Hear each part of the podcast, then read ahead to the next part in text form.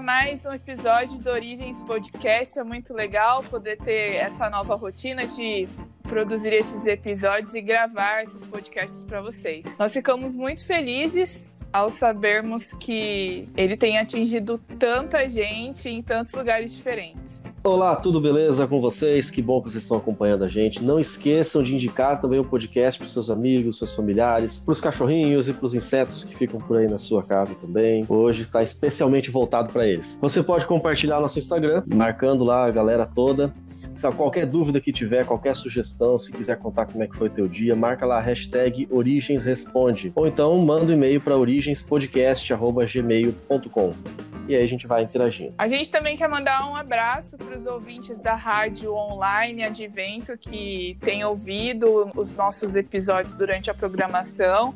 É muito legal saber que eles têm alcançado países do mundo inteiro e não se esqueça também de que você pode ouvir a gente no Spotify, no Deezer, Apple Podcasts, Google Podcasts.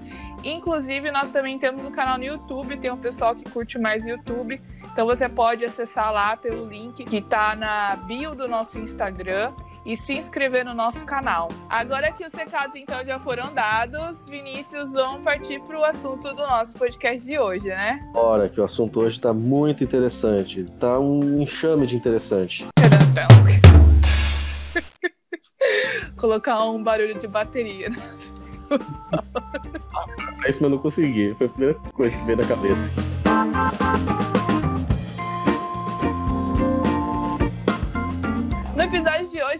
Hoje, nós vamos receber um convidado muito especial que vai conversar com a gente sobre um assunto que é, no mínimo, interessante.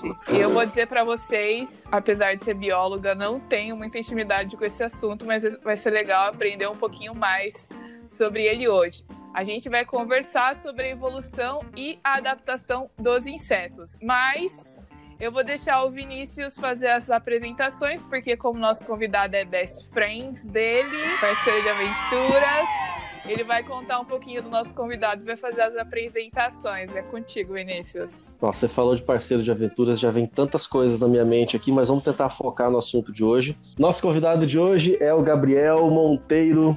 Gabriel, ele é biólogo, fez a sua graduação em Ciências Biológicas pela Universidade Estadual do Norte do Paraná, a UEMP, com uma, uma participação na University of Adelaide, em Adelaide, na Austrália. Teve lá um tempo conhecendo os insetos de lá também. É um cidadão que gosta muito de insetos. Tanto que o mestrado do Gabriel foi em entomologia pela Universidade Estadual Paulista Júlio de Mesquita Filho, a Unesp, campus de Jabuticabal, interior de São Paulo, e tem um doutorado em andamento agora. É doutorando também na área de entomologia pela mesma universidade, a Unesp. Gabriel, seja muito bem-vindo, é muito bom ter você aqui com a gente. E, muito obrigado pela apresentação. Também eu estou muito feliz de fazer esse podcast com vocês. Então, creio que vai ser de grande valia nós falarmos um pouquinho de insetos que vocês amam tanto. eu, eu vou falar pra vocês, assim, tem, tem poucas coisas que eu tenho ódio na minha. Poucas coisas me tiram do sério como mosquito. Gabriel, a gente sempre ouve falar muito inseto no sentido negativo, né? Então, por exemplo, a gente vê uma barata ou vê um monte de formiga, é sempre no sentido de ai, tem que matar, tem que acabar, tem que. não pode ter, né? Porque sempre é sinônimo de sujeira também. Por que, que você acha que vale a pena fazer um podcast sobre insetos? Ah, isso que você falou, Maura, nossa, eu creio que é um estereótipo que as pessoas possuem, né? Mas é, quando a gente fala de estereótipo, é porque você tá julgando algum assunto que você tá tirando alguma ideia, algum aproveito daquilo que você apenas enxerga, né? Mas se eu te falasse algumas razões por que fazer um podcast dos insetos, né? Sobre a entomologia, que é a ciência, que é o estudo dos insetos e tudo mais. Bem, primeiramente, desmistificar esse conceito, esse estereótipo que as pessoas têm. É, os insetos, eles estão aí por muito mais propósito do que a gente apenas imagina, do que nós apenas julgamos que, ah, uma barata não vai ser de grande valia dentro da minha casa. Ah, eu posso matar uma formiguinha porque uma menos no mundo também não vai fazer falta. A importância de estudar insetos A gente pode atribuir a, aos estudos médicos. É, é, muito importante você saber insetos vetores, patógenos, doenças. É, a gente pode relacionar também os insetos a um grande setor, que é o setor agrícola, porque o setor agrícola sofre muito com os insetos, porque na agricultura os insetos são chamados de pragas, né? Então, com surtos populacionais, que a gente vai poder falar um pouquinho mais para frente, eles desencadeiam muitos danos econômicos. Então, você ter uma noção, uma base, porque é importante estudar insetos, além do que também atribui para você conseguir assegurar essa manutenção na biodiversidade, nos ecossistemas. Então, tem uma lista aí de motivos para se estudar insetos, mas eu creio que para este podcast, o melhor é para a gente quebrar esse preconceito que muitas pessoas têm que insetos só estão aí para trazer malefícios à sociedade, por exemplo. A gente sabe que estudando biologia e quando a gente vai dar aula de biologia, a gente sempre quando chega ali na parte dos insetos, a gente sempre fala para os alunos que é o grupo que tem maior quantidade de representantes, que aqueles que, se a gente for considerar evolutivamente, tiveram o um maior sucesso adaptativo. Por que que os insetos eles podem ser considerados aí dessa forma? É, é claro isso daí, é muito verdadeiro. Quando eu tive a oportunidade também de lecionar em algumas escolas, né? Bem, eu não vou puxar sardinha, né, pro meu lado, mas toda vez que eu falava de insetos já brilhava os meus olhos, né? E sem sombra é de peixe, não tem inseto. Puxa outra coisa aí. Puxar um ah. gafanhoto, por exemplo. Mas quando, por exemplo, tem motivo sim por que, que, os insetos eles são os maiores representantes de qualquer grupo de animal que você possa comparar aí na natureza é, uma conversa de biólogo, né? Você sabe que a gente separa os organismos por filos, né? Tem o filo porífera, o filho da mãe, né, Vinícius? O filho do pai. Eu lembro que a gente fazia essa piadinha. Mas vamos para os filos certos. Tem o porífera, quinidária, blá blá blá, e a gente chega nos artrópodes. Daí dentro de artrópode a gente tem as aranhas, né? Que é do, da classe dos aracnídeos, os escorpiões também. Uh, é que tem... aí nos artrópodes são, é o grupo que os animais eles têm é, articulações, né? As patas Nossa. ali são articuladas, corpo dividido, etc. Se a gente quer caracterizar um, um artrópode, então beleza. Tem pernas articuladas, beleza. Sim. Daí agora a gente vai escolher um grupo desses artrópodes. Então a gente vai pegar os insetos, porque lá a gente pode pegar os aracnídeos, pode pegar os crustáceos e também a gente Sim. pode pegar os miriápodes que são as lacraias, as centopeias, né? E tem um instinto, que é o trilobita, famoso trilobita. Então a gente vai pegar os insetos. Por que, que a gente fala tanto que os insetos é um grupo muito bem adaptado e principalmente o que elucida isso daí é, é a quantidade de espécies que já foram descritas. A intenção na biologia, né? Se a gente estuda biodiversidade, a gente quer descrever espécies. Então a gente sempre quer ressaltar aí a quantidade de espécies. Então os, os insetos eles vão sobressair acima de qualquer outro grupo. Mas existem quatro características para isso, tá? Então a gente consegue afunilar, a gente consegue separar exatamente por que, que os insetos eles saltam perante os outros grupos. Então vamos contar as características? Característica número um, a gente vai falar que o inseto ele tem um sucesso porque ele tem um tamanho muito pequeno. Sim. Óbvio que tem aí uns bicho pau aí de uns 30 centímetros que a gente consegue encontrar. Mas a maioria dos insetos são de tamanho então, pequeno. Tirar uma grande então, você pensa. nossa vida. Os baixinhos vão viver mais e vão dominar a vida da gente. Nossa, então nós estamos perdidos, né? Porque os é três verdade, são altos. É, a gente pode falar que melhores perfumes e os piores venenos estão nos pequenos pratos. E nos insetos. então, é, olha, tem inseto aí que é pequenininho que faz uma catástrofe quando pica então, se alguém. Você tá ouvindo a gente aqui pai. e é baixinho e o pessoal tira sarro de você por ser baixinho, não se preocupe porque você vai dominar o mundo.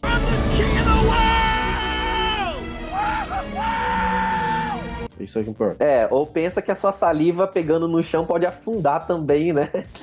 De, de tão Caramba. perigoso que é. Mas Meu enfim, pai. vamos, pô, nós já tá virando pessoal aqui, né? Vamos focar aqui nos insetos. Misericórdia. Então, característica número um, qual que eu falei? Tamanho pequeno. Tamanho. Inseto tem um sucesso por causa que tamanho pequeno. É pequeno, consegue se encaixar em qualquer lugar, consegue estar apto a qualquer ambiente.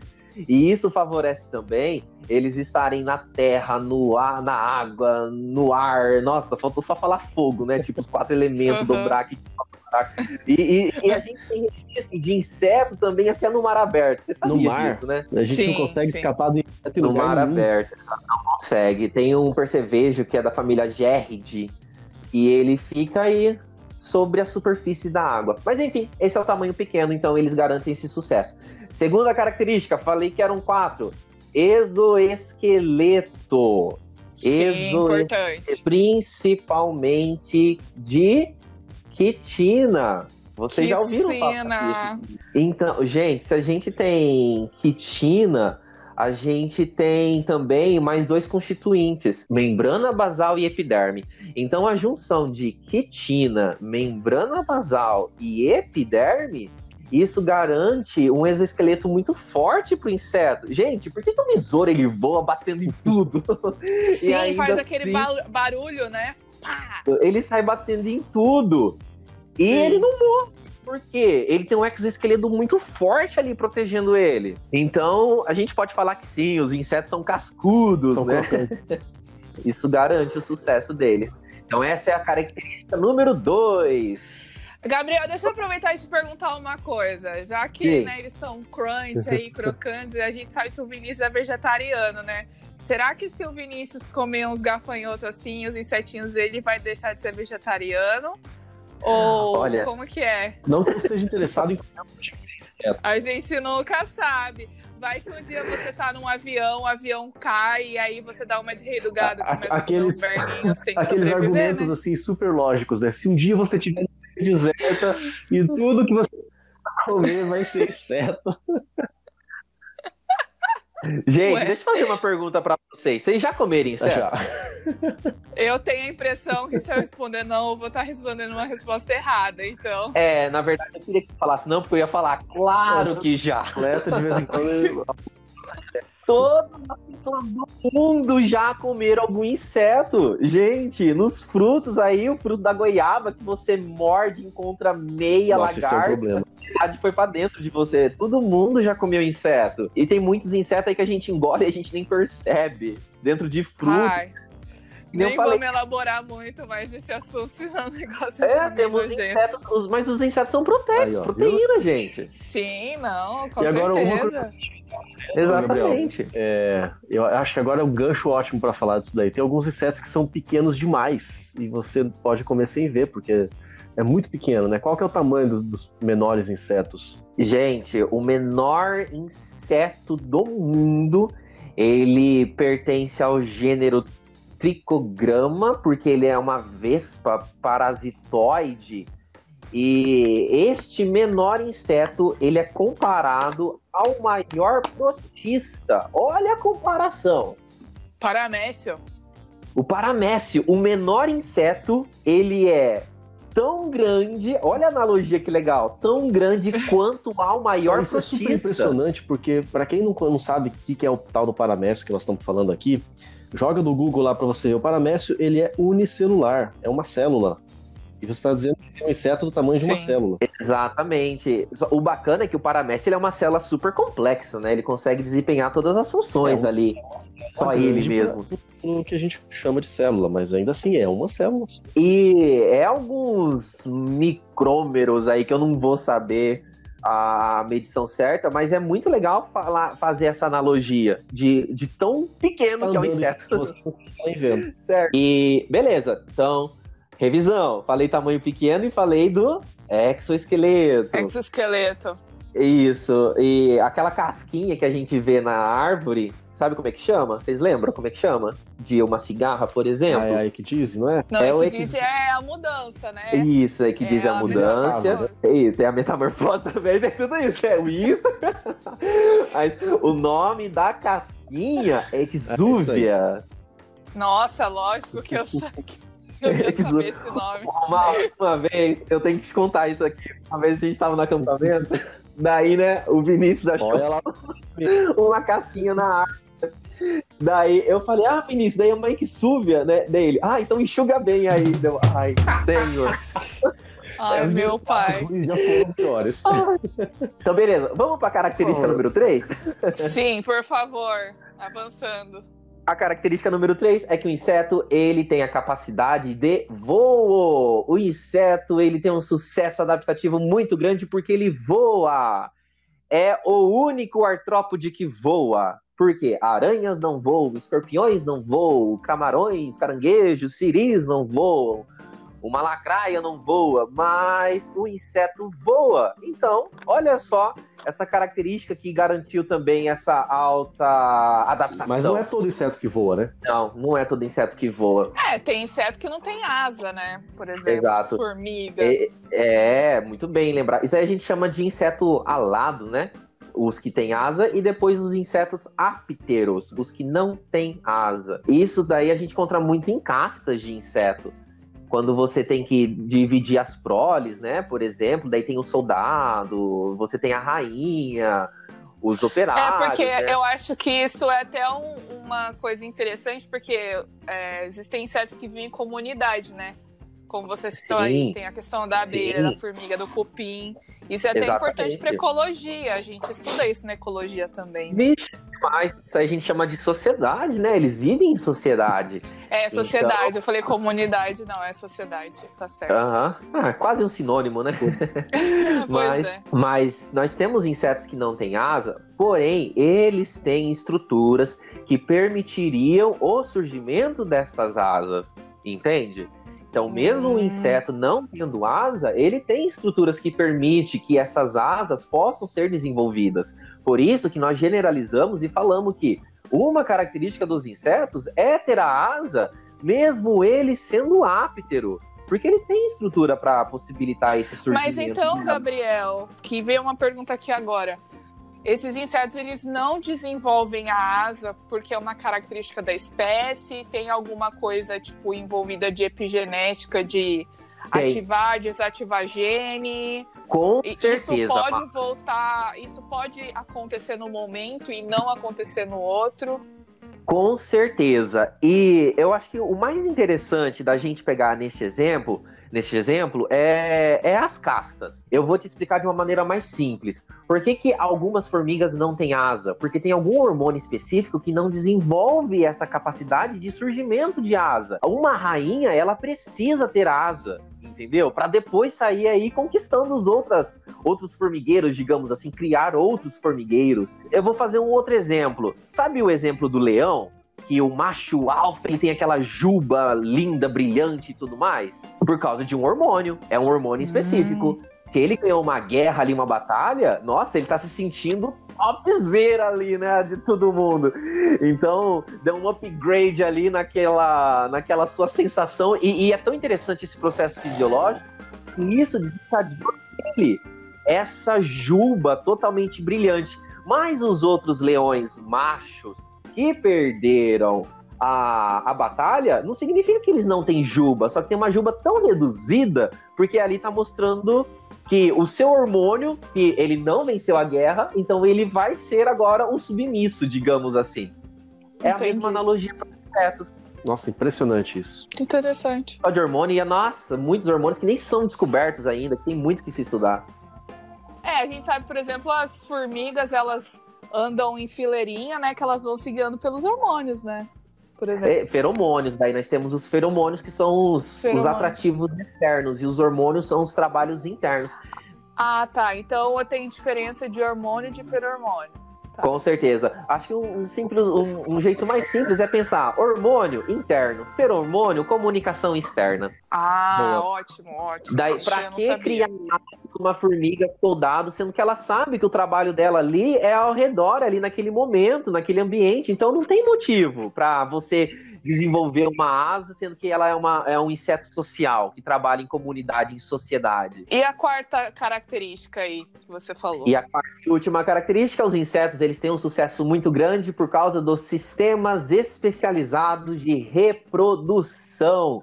Inseto hum. bota muita, muito ovo, mas eu vou corrigir isso aqui porque eu falei de uma maneira bem informal, né? Quem bota é uma ave, é uma galinha, um ah, pato. Ah, isso olha, verdade. Inseto, ele oviposita demais. Nós temos aí dezenas e centenas de ovos que são ovipositados somente por um, um inseto. Inclusive, e... é, essa é uma, é uma coisa bem legal, né? Que a gente chama de potencial biótico. Tipo, o indivíduo ali produz muitos ovos ou muitos descendentes. O Darwin observou, né? Ele via que, por exemplo, os insetos, Exatamente. eles produziam muitos ovos, só que nem todos esses ovos chegavam à idade adulta, né? Uhum. E aí foi uma das coisas que ele observou. Então isso é bem interessante mesmo. Isso na ecologia, Maura, a gente chama assim: ah, você tem uma espécie ou R estrategista ou K estrategista. Espécies K estrategista elas priorizam o cuidado maternal, o cuidado parental. Por exemplo, o elefante ele é uma espécie K estrategista. Uma fêmea de elefante, ela gestaciona somente um filhotinho, né? Então Sim. ela preza muito mais o cuidado. Agora o inseto, ele é um, uma espécie R estrategista, porque para ele é muito mais vantajoso ovipositar um monte de ovos e ver ali quantos vão sobreviver e quantos não vão. Então jogar uma enorme quantidade de descendentes no ambiente e falar, ó, oh, Galera, vai aí, conquista o mundo. Ou, né, como nós, os mamíferos, somos muito. Alguns mamíferos, né? Nós temos gambá aí também, coelho também dá um monte, né? Mas alguns mamíferos, né? Nós somos os K-estrategistas, que nós priorizamos o cuidado de um único indivíduo. Então, esse sistema especializado de reprodução dos insetos, isso que a gente está falando de ovos, né? Mas existe também a partenogênese, que é ovos não fecundados originam mais indivíduos, fêmeas. Nós temos uhum. a pedogênese, que é pra, basicamente o mesmo processo, mas só que para larva. É, nós temos a poliombrinia. Nossa, são tantas especializações. Por isso que o inseto, ó, ele tem essa vantagem. Tem as metamorfoses também, né, que garante a sobrevivência depois que o ovo eclode, né? Nós temos a larvinha, daí disso, ou vai ser um inseto holometábulo, né, que a gente fala metamorfose completa, se vir a larva, ou a ninfa, que é um inseto pequenininho que vai ser igual ao adulto, só que a gente fala de hemimetábulo. Tem a metabolia, uhum. não tem asa, mas ó, é um sistema tão complexo de reprodução que isso garante o número dos indivíduos. Tá, recapitulando então essas quatro características, eles são pequenos, eles voam, eles têm o exoesqueleto, eles têm uma, uma grande diversidade de, de, maneiras de reprodução, ou seja, não importa a crise, eles estão botando uma prole gigantesca por aí. E eu tô vendo, comparando aqui com a gente, os seres humanos não têm nenhuma dessas quatro características. A gente perde para eles de lavada, né? Bem, os seres humanos que não têm televisão têm uma grande diversidade reprodutiva. Ô, oh, meu pai. fazer uma piada sobre isso, mas eu falei assim, não, eu acho que eh, meu estoque de piadas ruins aqui já tava sendo muito grande, eu vou deixar para depois. mas valeu, meu, meu amigo aqui não me decepciona.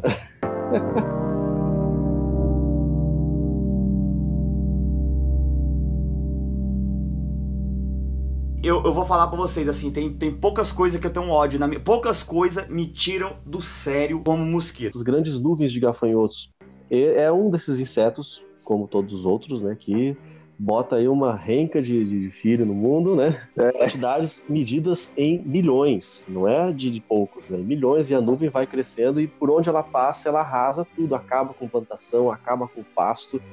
E esse ano a gente teve, saiu, saíram várias notícias por aí, eu vou falar rapidinho as notícias e eu vou deixar o Gabriel comentar. Principalmente ali na, na uma parte da África, uma parte do sudeste, sudoeste asiático, ali um, um pedaço da Índia, um pedaço do Paquistão, é, uma parte do Irã. É, alguns países que, inclusive o Paquistão, ele declarou estado de emergência por conta da quantidade de gafanhotos é, invadido o território. Eu vi uma notícia aqui que na Etiópia a praga de gafanhotos provocou danos em 200 mil hectares de plantações. Deixou um milhão de pessoas em uma crise alimentar. Já não é um país que tem grande quantidade de alimento. E o pouco que tem ainda, os gafanhotos devastaram ali. É, a República Democrática do Congo, enfim, tem, tem tantos outros aqui que eu não vou nem gastar tanto tempo para dizer. A FAO, que é a Organização da Agricultura e Alimentação da ONU, descreveu a situação como extremamente alarmante. Tem até uma informação de que uma quantidade, um enxame, uma nuvem de gafanhotos do tamanho de, da cidade de Paris pode comer a quantidade de comida que metade da França consome. Quer dizer, explica pra gente aí, Gabriel, como é que é esse como é que funciona essa nuvem de gafanhotos? Sim, eu vou Porque explicar. Porque parece até uma, uma história bíblica, Não, é, né? é um cenário apocalíptico, assim, né? apocalíptico, sei lá. É, uma das uma pragas, praga. a oitava praga, os gafanhotos, né? Gente, por que que acontece isso, né? A gente na entomologia, a gente tem um nome para isso. Se chama surto populacional. O inseto, ele se reproduz. Bem, a gente estava conversando aqui como é que é fácil você já ter quatro características, né? Que você consegue garantir esse, essa grande diversidade. Só pelo fato de viajar voando, o inseto ele já consegue dominar um monte de lugar. Só que na, no, quando a gente fala de surto populacional, a gente tem alguns fatores abióticos envolvidos e principalmente na temperatura. Por que, que essas regiões que sofrem tanto são as regiões com clima quente? Já pararam para pensar? O clima Sim. quente ele acelera a reprodução e o processo de desenvolvimento de insetos. Então, quanto mais quente, gente, isso é clássico, né? Quando você tá frio na sua casa, você não encontra um mosquito. Ficou calor, você já tá abanando um monte de mosquito que tá voando sobre você. Frio. Adoro frio, um dos motivos é esse, não tem inseto. Então, você tem esse surto populacional justamente por causa da temperatura. A temperatura favorece. É muito comum. Não é de agora que existem essas nuvens de gafanhoto. É muito comum ter nuvens de gafanhoto na África. A África é um país extremamente quente. Então, a temperatura já favorece é, uma alta, um alto desenvolvimento deste, destes insetos. E principalmente gafanhoto. Gafanhoto, nossa, ele é muito voraz, ele devasta uma plantação inteira. Ele tem um aparelho bucal que a gente chama de mastigador, mandíbulas extremamente fortes, extremamente rígidas e sai devastando uma plantação inteira, sabe? Um gafanhoto ele consegue destruir um talo de uma flor. Agora, imagina você colocar aí milhões de gafanhotos. Então, a alta temperatura favorece o alto desenvolvimento, a alta reprodução dos insetos. Daí, o inseto ele vai ficar migrando, devastou uma plantação, ele vai para outra plantação.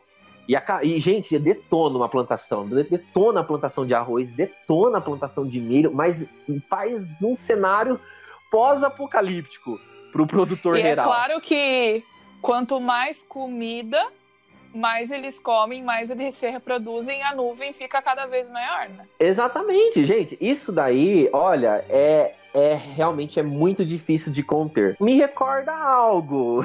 É, você, que você a China falou tentou dessa, fazer. Você falou que é difícil de conter.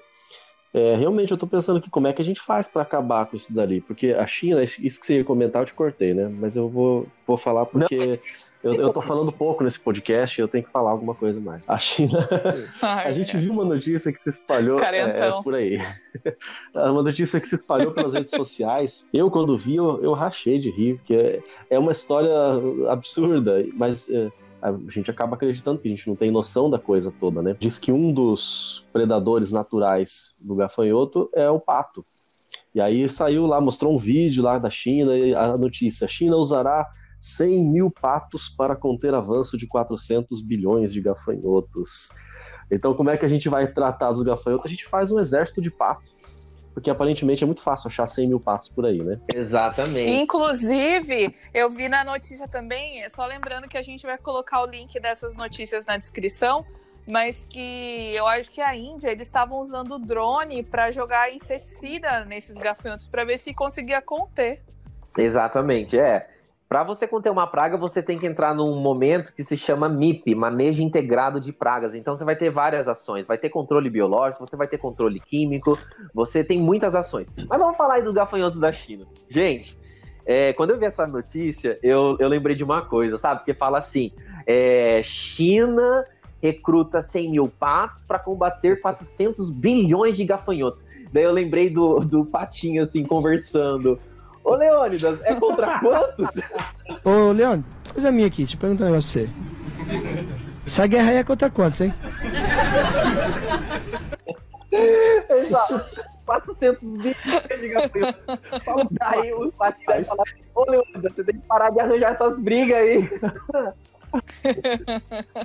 Gente, mas vou falar sério, essa notícia é totalmente fake news. Ah. É uma maior mentira. É muito É mentira. mesmo? Totalmente. A história Gente do céu, não tem cabimento. Você, vamos pensar. Você vai reunir 100 mil patos.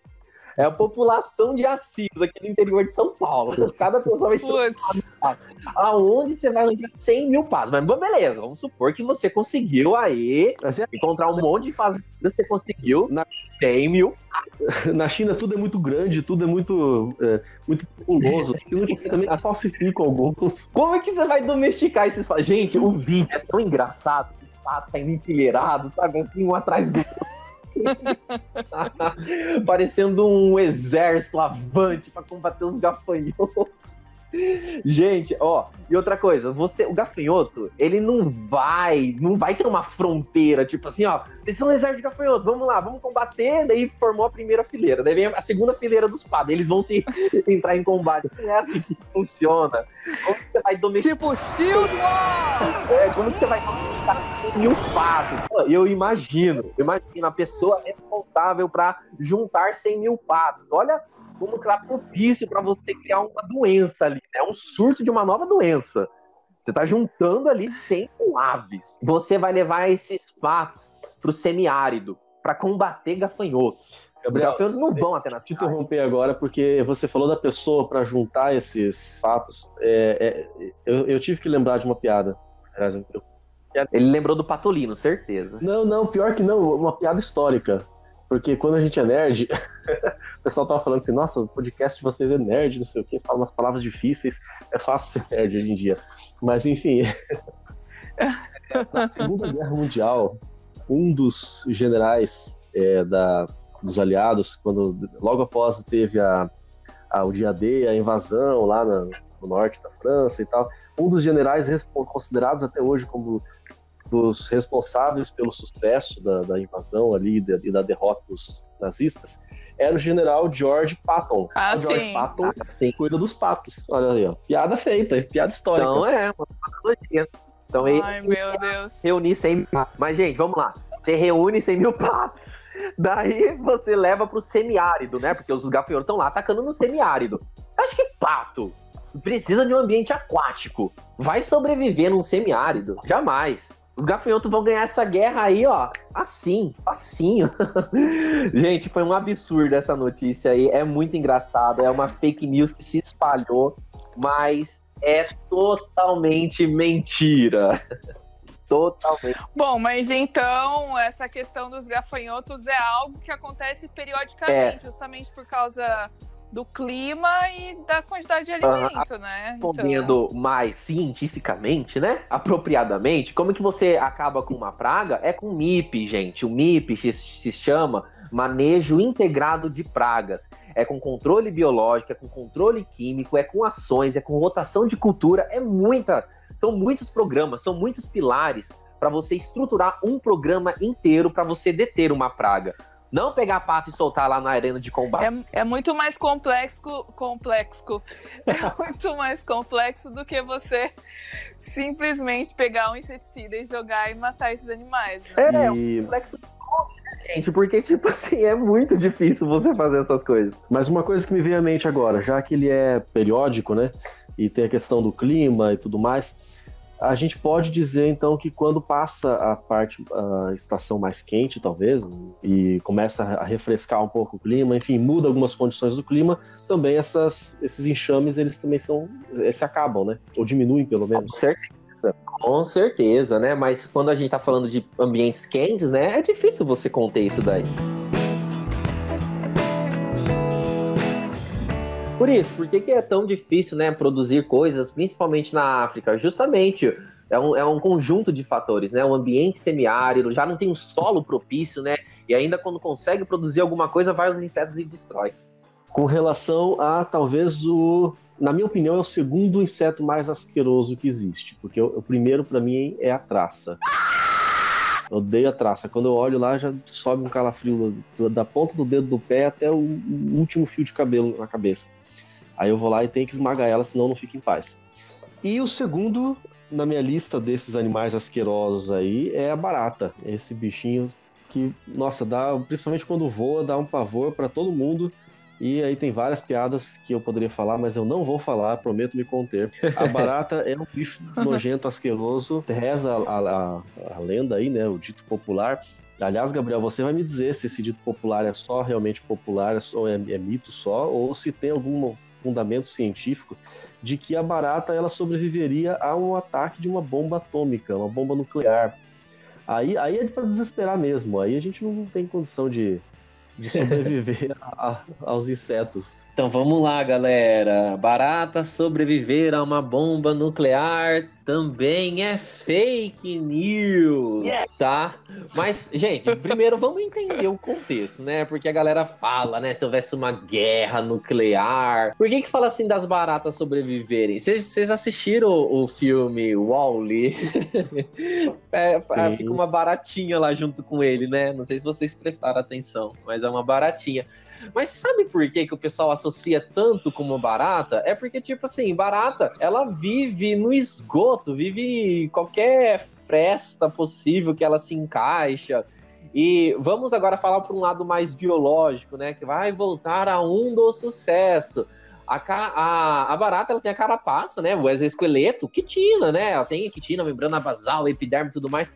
Mas esse é um dos fatores que o pessoal fala assim: nossa, com uma bomba nuclear, uma barata sobreviveria. E eu creio, por exemplo, se ocorreu uma explosão nuclear aí, devastou o mundo inteiro vai ter micro-organismos, vai ter outros insetos que irão sobreviver. Então, talvez a barata sobreviva, também pode sobreviver. Exatamente. Sim. Mas não só a barata, como muitos outros também. Todo, qualquer organismo minúsculo vai conseguir uhum. sobreviver. Agora, falando assim, ocorreu uma bomba nuclear e somente a barata, somente a barata vai sobreviver. Isso é totalmente mentira. É totalmente fake news. O pessoal só, só relaciona esse negócio aí é justamente por vive em frestas, é pequena, tem esse exoesqueleto de quitina, como todos os outros insetos.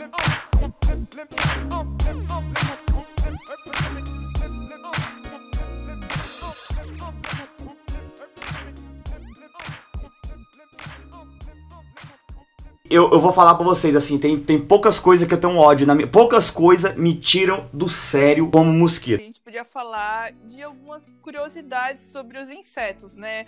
Por exemplo, é, tem um que muita gente já ouviu a respeito da colchonilha, que ela é usada para fazer corante. Na verdade, eu li que ela foi usada, por exemplo, no século XIX, muito realmente para fazer corante, os índios usavam e tal a indústria começou a usar. E recentemente, ou nos últimos anos, esse corante ele foi substituído por artificiais. Só que esses artificiais, eles são meio polêmicos porque eles podem ser cancerígenos, por exemplo. E aí eu, eu li também que está tendo um movimento para eles voltarem a usar esse corante de colchonilha. Por que, que esse inseto ali tem essa pode ser usado. É muito bacana. Corantes. Essa cochonilha, na verdade, se a gente falar, eu acho que não, não vou ressaltar só a cochonilha, mas isso que você está falando para mim, Maura, se chama valor zootécnico da entomologia. E nós temos vários, nós temos, por exemplo, o uhum. bicho da seda, que é uma mariposa, Bombix mori, né? Temos a abelha que produz o mel, Apis melliferi, né? É, agora essa cochonilha, ela se chama Dactylo, Dactylopius coccus é ela que produz né, o carmim. E ela é atualmente utilizada sim. Tem muito no Peru também isso daí. Tem uma outra cochonilha que se chama Laciferlaca, que ela produz a laca. A laca é a matéria-prima, né, que produz o verniz, por exemplo. Mas agora, Uhum. respondendo especificamente essa sua pergunta, essa cochonilha, que se chama Dactylopius cocos, ela tem um alto, uma alta pigmentação vermelha. Se você pega essa cochonilha e você maceta ela na sua mão, a sua mão fica vermelha, parece sangue, sabe? E, e como que ela é feita? Ela é criada Uhum. sobre o, o caco. Então as pessoas coletam essas cochonilhas, macetam ela, né? Secam a cochonilha e com isso você consegue fazer um pozinho avermelhado. E disso que você consegue tirar um valor zootécnico, né? Como eu havia informado, tem o bicho da cera também, tem abelhas, outro tipo de cochonilha, tem um, uma larva de inseto que chama tenébrio, né? Já ouviram falar larva de tenébrio, que é um besouro que também ele é triturado e serve para ração para animais domésticos. Então nós temos aí um contexto zootécnico muito grande também na entomologia. E esse corante aí da cochonilha, ele é usado, por exemplo, Ele é usado pra né? Cosmético, uma cor mais o batom vermelha. que as pessoas usam Isso. tem esse corante carmim. O tecido avermelhado tem o corante carmim. Os alimentos avermelhados, eles colocam, né, a bolacha de morango, porque ela é rosinha, porque o sorvete de morango, ele é todo rosinha, vermelhinho, porque tem essa cochonilha triturada lá no meio. Se você pegar o- a lista de ingredientes, então, e você enxergar lá o bendito corante carmim, sabe que esse alimento você vai estar comendo inseto. Exatamente. E aí tem uma outra coisa interessante também, que você já citou no início, mas eu acho que a gente pode elaborar um pouco mais da importância dos insetos para a saúde. Né? A gente sabe que tem insetos que transmitem doenças, como a, é, a- o Aedes aegypti, que transmite é, dengue, chikungunya, é, febre amarela, tem também Malária. chagas. Exato. Só que tem ah, ah, umas larvas de inseto que são usadas para tratar ferida, Exatamente. né? Essa Que parte isso? Mas eu estava muito ansioso para ouvir, porque realmente é o grupo que tem maior quantidade de espécies, maior quantidade de, da população, a população maior que tem da, na- da to- toda a Terra. E, para alguma coisa essas pragas têm que servir, né? Alguma coisa de, de útil para a gente tem que ter, né? Você está correto, né? Nós temos é, o uso de larvas, a gente chama de terapia larval. E tem uma família de mosca que se chama Califóride. E nessa família de mosca, nós temos uma espécie específica, que é a Lucilia sericata. E esta mosca, as larvas dessas moscas são usadas para terapia larval. Exemplo clássico para pessoas com diabetes, né? Que faz uma cicatriz, faz um machucado e não consegue cicatrizar. Então, usando essas larvas, você consegue fazer com que elas vão comer literalmente todo o tecido morto, até que essa cicatriz ela venha acontecer. Mas é óbvio que você não vai cortar o seu pé num caco de vidro e já vai enfiar no primeiro lixo que você encontrar para pegar larva de mosca. Não é assim que funciona. Tem todo um preparo, tem toda uma Uhum. criação destas larvas, tem toda uma utilização para você, tem todo um protocolo a ser seguido, quantas larvas vão ser postas. Então, é real isso. E também utilizavam-se em guerras para cicatrizar com maior é, agili- agilidade é, os, as feridas dos soldados, usavam larvas de mosca da, da tecnologia família Ford. Sensacional. Mas tem que ter coragem também, né? Porque deve ser meio nojento o negócio. Dá, dá um pouco de ferida. na aflição nas pessoas, né? E é, e é interessante porque num lugar que você não tem muitos recursos, né? Por exemplo, se tem acesso a isso, essa larva ela vai comer aquele tecido e não vai. O tecido que É, tá o tecido necrosado. né? Que, tipo assim, que tá podre. E aí não vai deixar ter uma Exatamente. mais séria, né? Então isso é bem Perfeito. interessante. Pra gente acabar agora, é, Gabriel, conta pra gente que negócio é esse que descobriram que tem um besouro que pica pela antena, porque já não basta picar pela boca, ou seja lá Pela o que antena. for. Explica isso daí, por favor. Que loucura, não é mesmo? A gente fala pica pela antena. Ai, como eu amo a, a humanidade, que adora de aumentar as informações. As famosas hipérboles, né? Exatamente. Bem, vamos lá. É fake? Não, é verdade! Existe um besouro que pica pela antena. Finalmente, né? Falei que a barata é fake, falei que o gafanhoto lá com os patos dos Leônidas é fake também, mas agora tem que esse besouro é verdade. Eu tenho até o nome desse besouro. Ele se chama Onychocerus albitarsis. E... Saúde. Ah, obrigado. E este ele foi primeiramente descrito no Peru.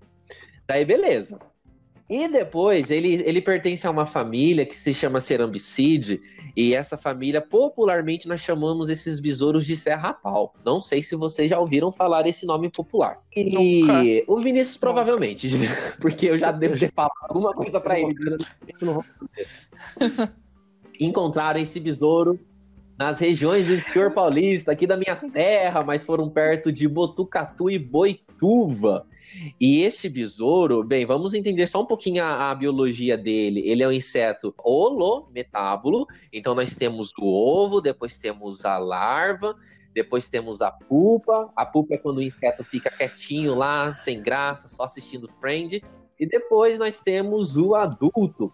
E é neste adulto que a antena dele ela foi modificada com uma estrutura que é semelhante ao telson. O que é o telson? É o último filamento, é a, é a última porção da cauda de um escorpião. Isso daí que é. vai penetrar no, no inimigo natural. Mas, gente, esse besouro, ele não vai sair aí picando todo mundo pela antena. Como é que ele usa isso? É um sistema de defesa. Vem um lagarto, defesa, vem uma ave e morde ele pelo seu dorso, ali ele usa, aproveita essas anteninhas e já penetra essa, esse primeiro filamento, né? Essa porção apical da antena, que a gente chama de flagelo nos insetos, e entra ali sobre a pele deste animal. E daí teve, teve três casos de pessoas que foram picadas por este besouro. Uma no Peru e duas ali, e duas no interior de claro. São Paulo. Daí, gente, mas o que, que aconteceu? Essas pessoas morreram? Não, essas pessoas não morreram, estão vivas, graças a Deus. Mas isso também vai depender de cada organismo, né? Cada pessoa vai reagir de uma forma diferente. Tem pessoas aí que é picada por um pernilongo, já fica totalmente vermelha, empipocada. Tem outras que não tem problema. Então aí é da imunidade de cada um. Mas é verdade, existe esse besouro, ele não vai sair aí picando todo mundo pela antena. Se você for azucrinar ele e tiver a sorte de pegar ele bem debaixo do abdômen e as antenas encostarem na sua mão, provavelmente você vai receber um beliscão aí. Mas é inofensivo, né? Não é um Isso. animal que é peçonhento. É só a peçonha um é o que ele inocula. Um animal consegue inocular em um outro ser vivo, certo? Isso que é denominado a peçonha. Daí nós temos também o veneno. Ah. É, estudos estão sendo realizados sobre, porque foi muito recente, foi no final do ano passado, se eu não me engano. É, mas ele, ele pode sim ter, uhum. ter um veneno nas suas antenas. Mas, como eu falei, é um veneno que não vai ocasionar a morte de ninguém, mas pode ocasionar uma reação alérgica em alguém que é mais suscetível. Por isso, estão ainda hum. estudando sobre este besouro, né? Mas não será uma nova revolução, tipo um planeta dos macacos versão besouro que vai acontecer. Ah, eu tô vendo Graças aqui a notícia a que foi vinculada na mídia. É, esse besouro ele também ele passou a ser conhecido como besouro escorpião. Então aí já fica fácil de associar pela a estrutura que é semelhante à estrutura da Telson, né, do escorpião. Diz que a mulher que foi uma mulher que foi picada em Botucatu teve uma reação alérgica que durou 24 horas e o homem que foi picado em Boituva apresentou apenas dor aguda e o sintoma acabou bem rápido, tipo uma picada de um, um pernilongo, qualquer coisa assim. É, é isso mesmo. né? E é óbvio né, que a mídia vai popular, popularizar esse nome, né? Besouro, escorpião. Tipo na Austrália, tem um inseto lá que é da família Mecóptera, que é, é, similar a uma vespa, porém o seu abdômen ele é contraído, então forma como se fosse uma casinha, né? Forma um C. Como se fosse análogo ao Telson do escorpião. E lá se chama escorpião voador. Agora, ai, nossa, tem um escorpião. Não, não existe nossa. um escorpião voador. Mas o nome popular vai enaltecer aí, sendo que não fornece dano algum para o ser humano. Agora, uma coisa que me atenção Uau. nessa história, Gabriel, eu queria que você até comentasse bem rapidinho, porque o nosso tempo já está ficando além da paciência dos nossos ouvintes. Mas me chamou a atenção que ele foi descoberto aqui no Brasil, teve caso lá no Peru também, né?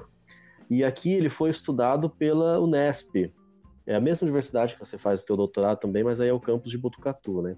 Exatamente. É, e aí é uma é, é uma notícia muito boa para a ciência brasileira, né? Porque a gente costuma ouvir falar de insetos aqui, lá e lá longe, não sei o que, até insetos brasileiros estudados por universidades estrangeiras, e aí a pesquisa fora do país sempre ganha aquele status de pesquisa melhor do que a pesquisa brasileira. Mas é, a gente tem que aprender a valorizar aquilo que é produzido dentro de casa, né? Comenta um, um pouquinho pra gente isso daí. Hum, acho que você fez a melhor pergunta para eu encerrar o podcast, então, hein?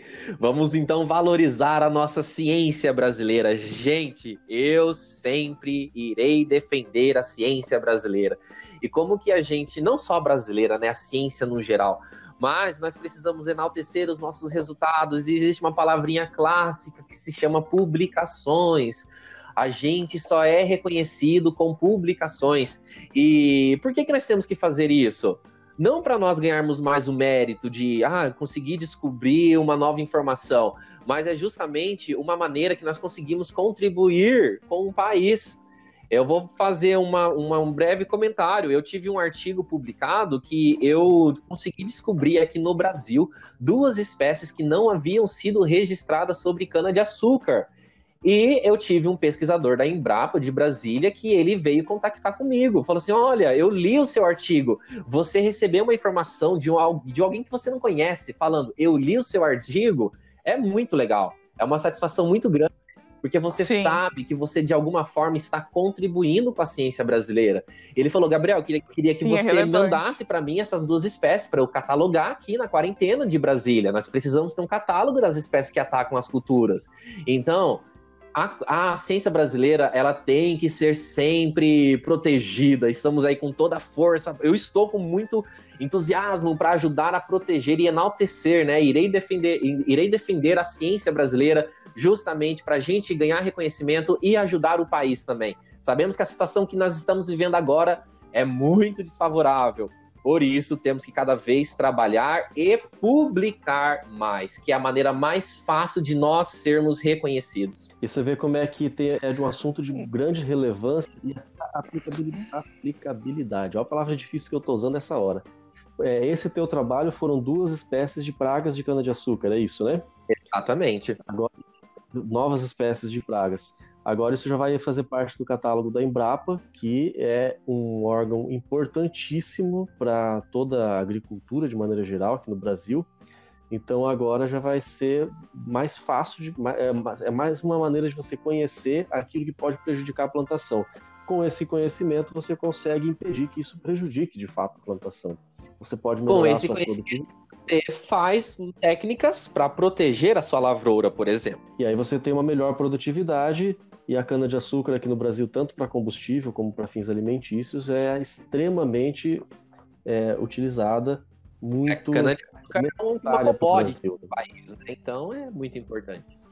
Agora, isso nós estamos falando de um pesquisador, Gabriel Monteiro, da Unesp, num trabalho que ele realizou. Imagina a quantidade de cientistas que nós temos no Brasil, porque isso é pouquíssimo divulgado, não dá treta na televisão, né? Então o pessoal não fala, né? Mas é, é pouquíssimo divulgado. Nós Exato. temos muitos, nós temos milhares, sei lá, centenas de milhares, talvez, de pesquisadores no Brasil e estão fazendo o seu trabalho, às vezes não conseguem desenvolver mais porque não recebe financiamento, às vezes não consegue desenvolver mais simplesmente porque ninguém sabe que a pessoa está trabalhando com aquela pesquisa e com isso o país deixa de crescer e a gente deixa de se beneficiar com esse conhecimento que é produzido. Por isso que realmente é um assunto de extrema relevância para a gente.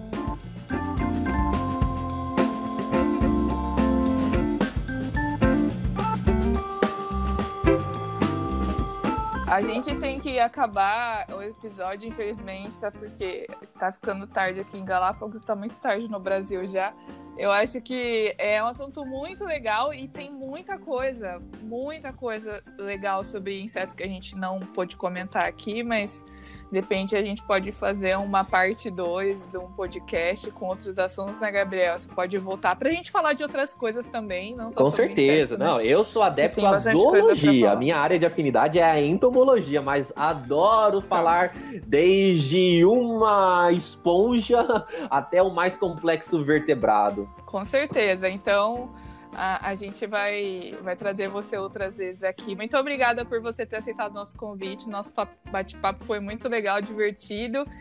E a gente se vê numa Eu próxima. que agradeço, então. eu que agradeço. Gostei muito, agradeço novamente o convite. Estou muito feliz em ter participado neste podcast com vocês, com o Vinícius, com a Maura. Então eu agradeço muito vocês, ok? E eu que serei o, o futuro padrinho de vocês, né? Então foi muito gratificante participar aqui.